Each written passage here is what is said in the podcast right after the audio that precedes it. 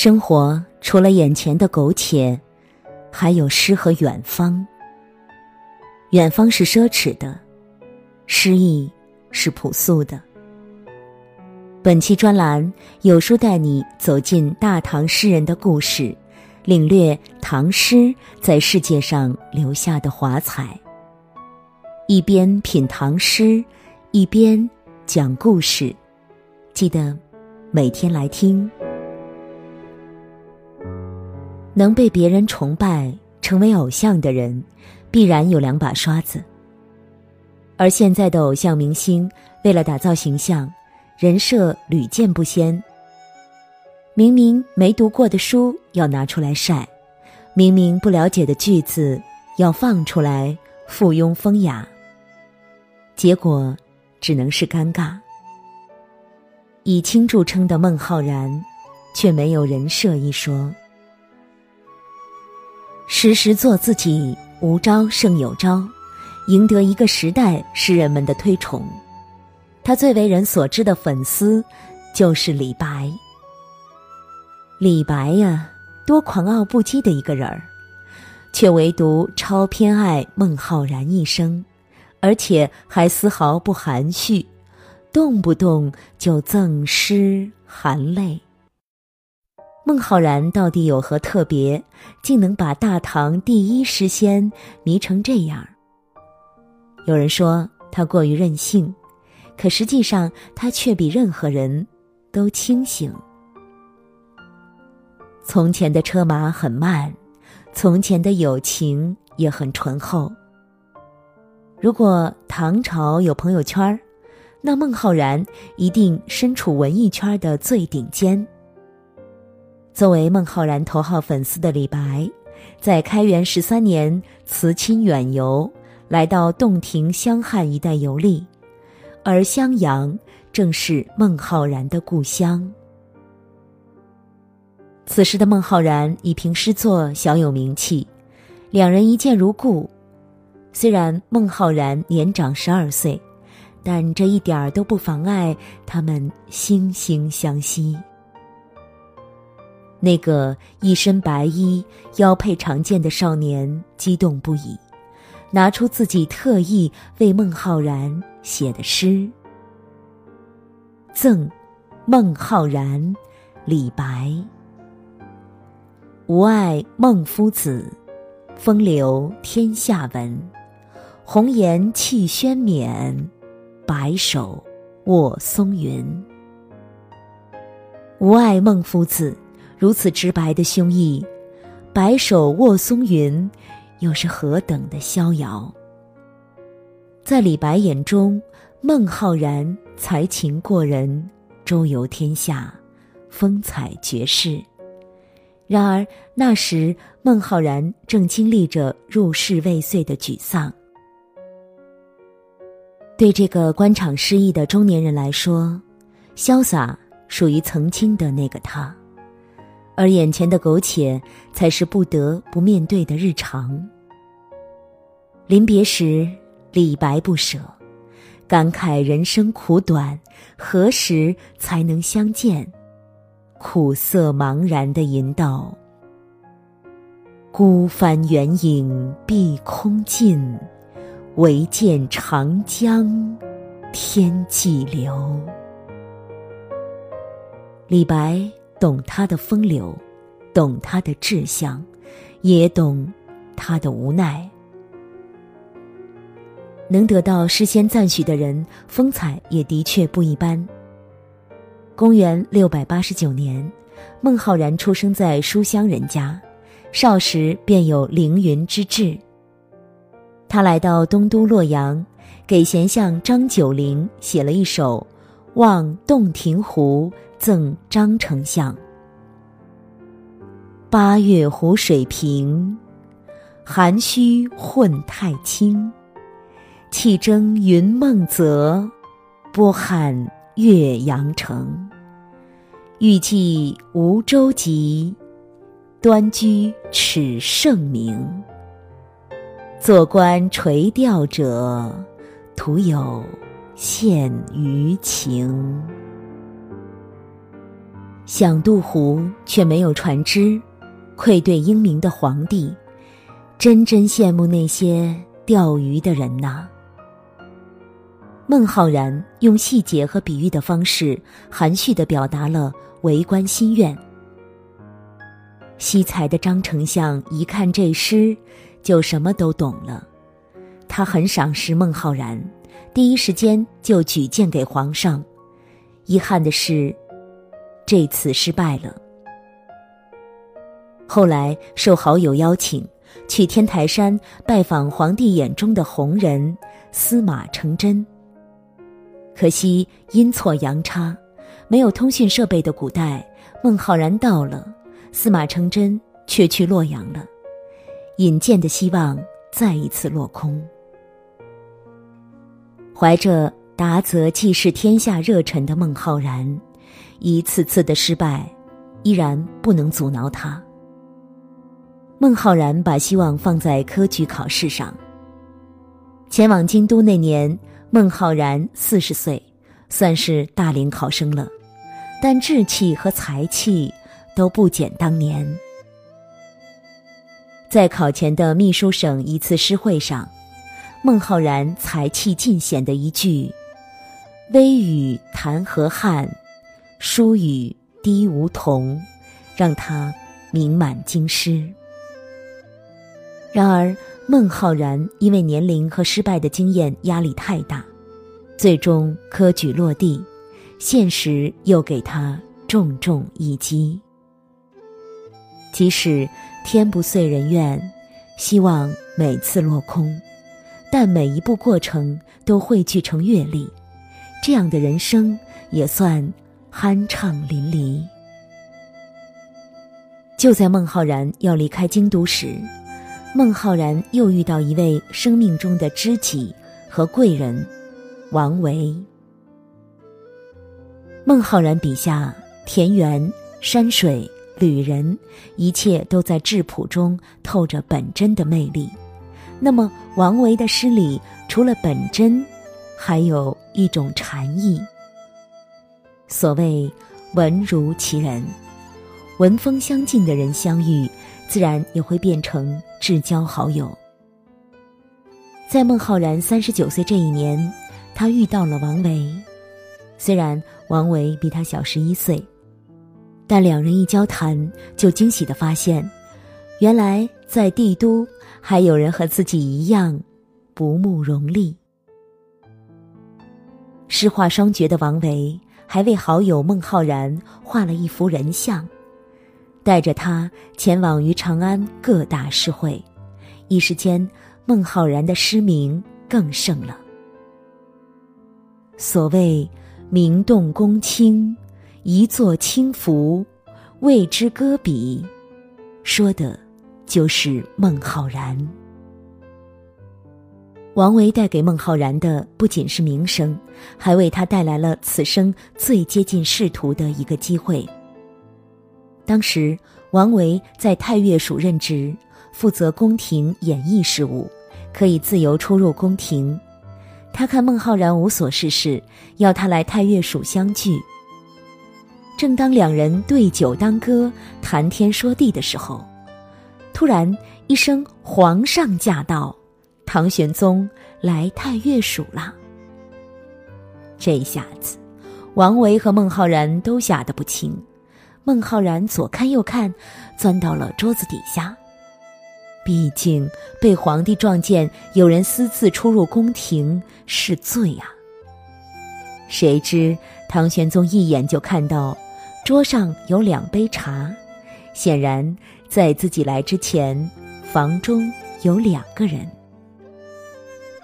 欺君乃是大罪，王维也不敢隐瞒，请孟浩然出来相见。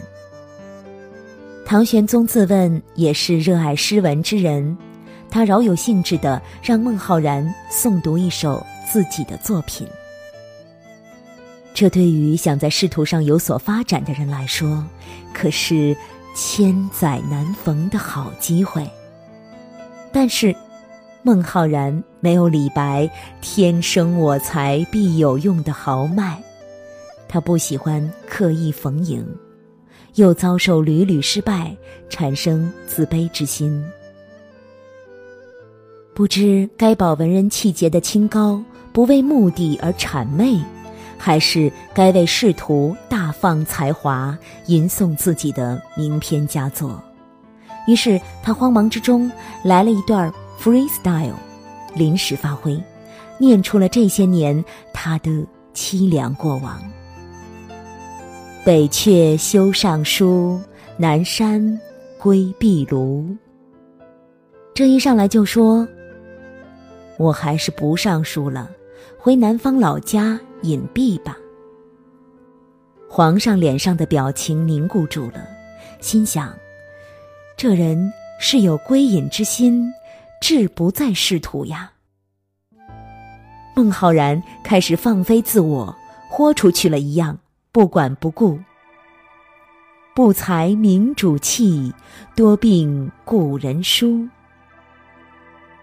孟浩然如泣如诉，像要把狂跳的心脏倾吐出来，哀叹着：“我没有才华呀。”英明的君主或许看不上我，我有身体不好，和故人老友都生疏了。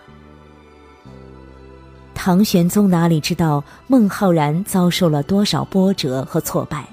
他莫名大怒，站起身来：“卿不求是，而朕未尝弃卿，奈何污我？不才明主气，卿啊！”你没想做官啊？朕什么时候气过你？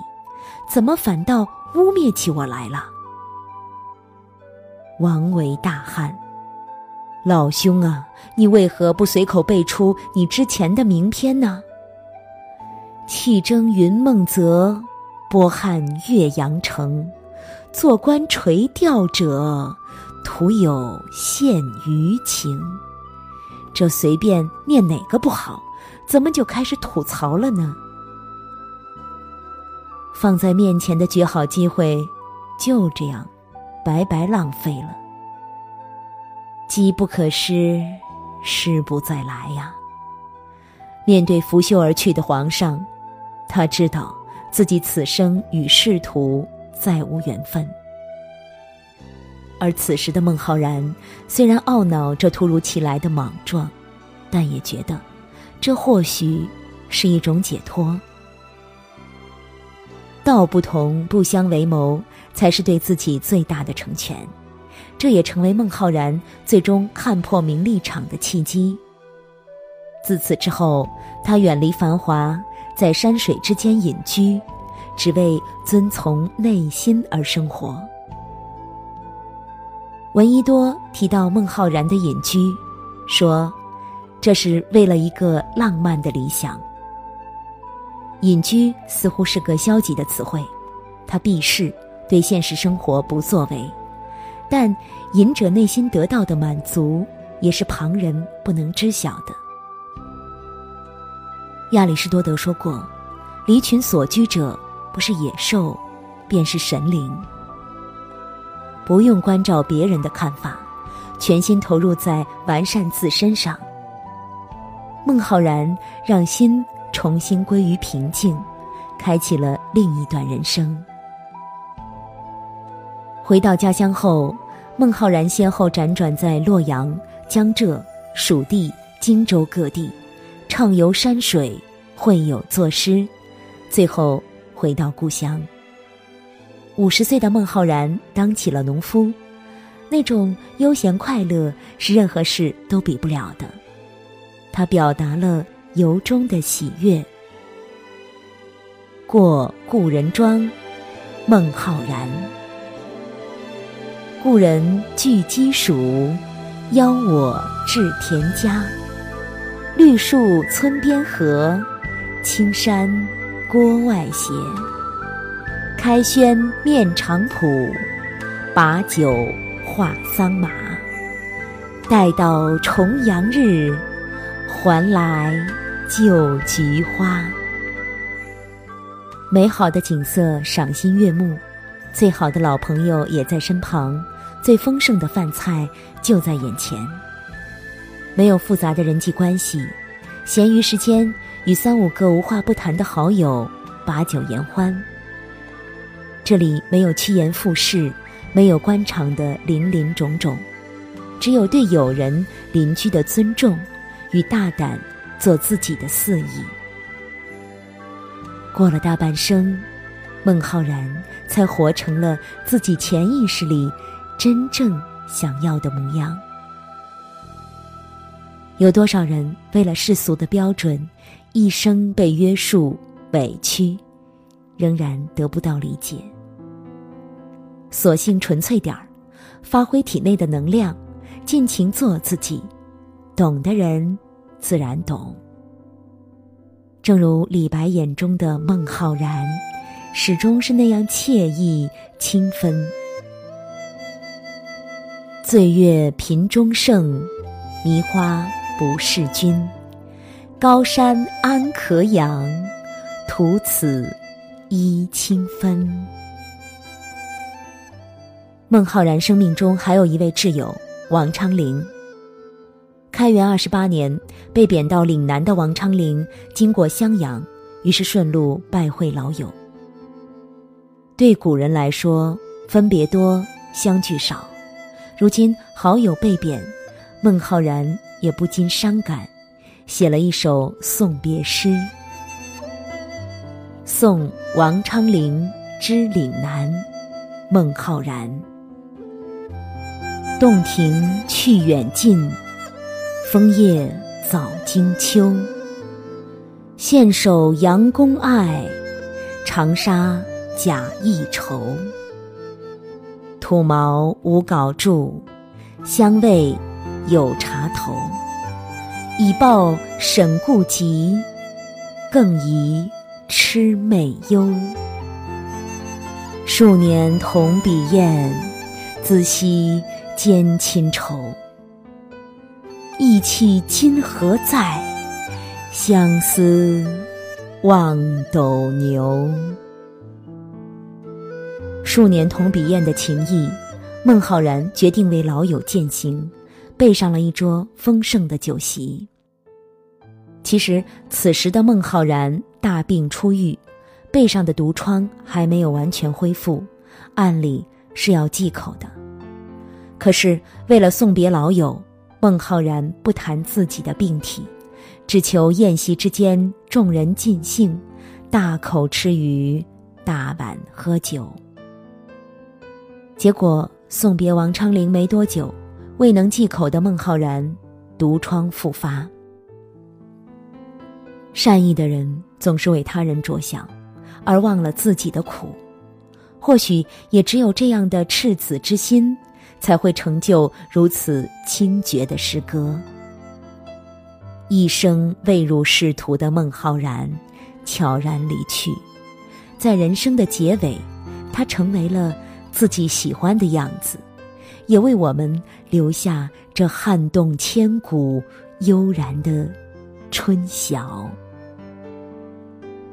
春晓，孟浩然。春眠。不觉晓，处处闻啼鸟。夜来风雨声，花落知多少。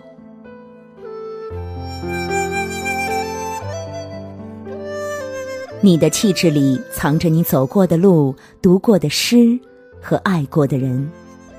喜欢专栏的朋友们，记得在文末右下角点个赞哦。今天的专栏到这里告一段落，明天有更精彩的故事等着你。有书专栏每天与你不见不散。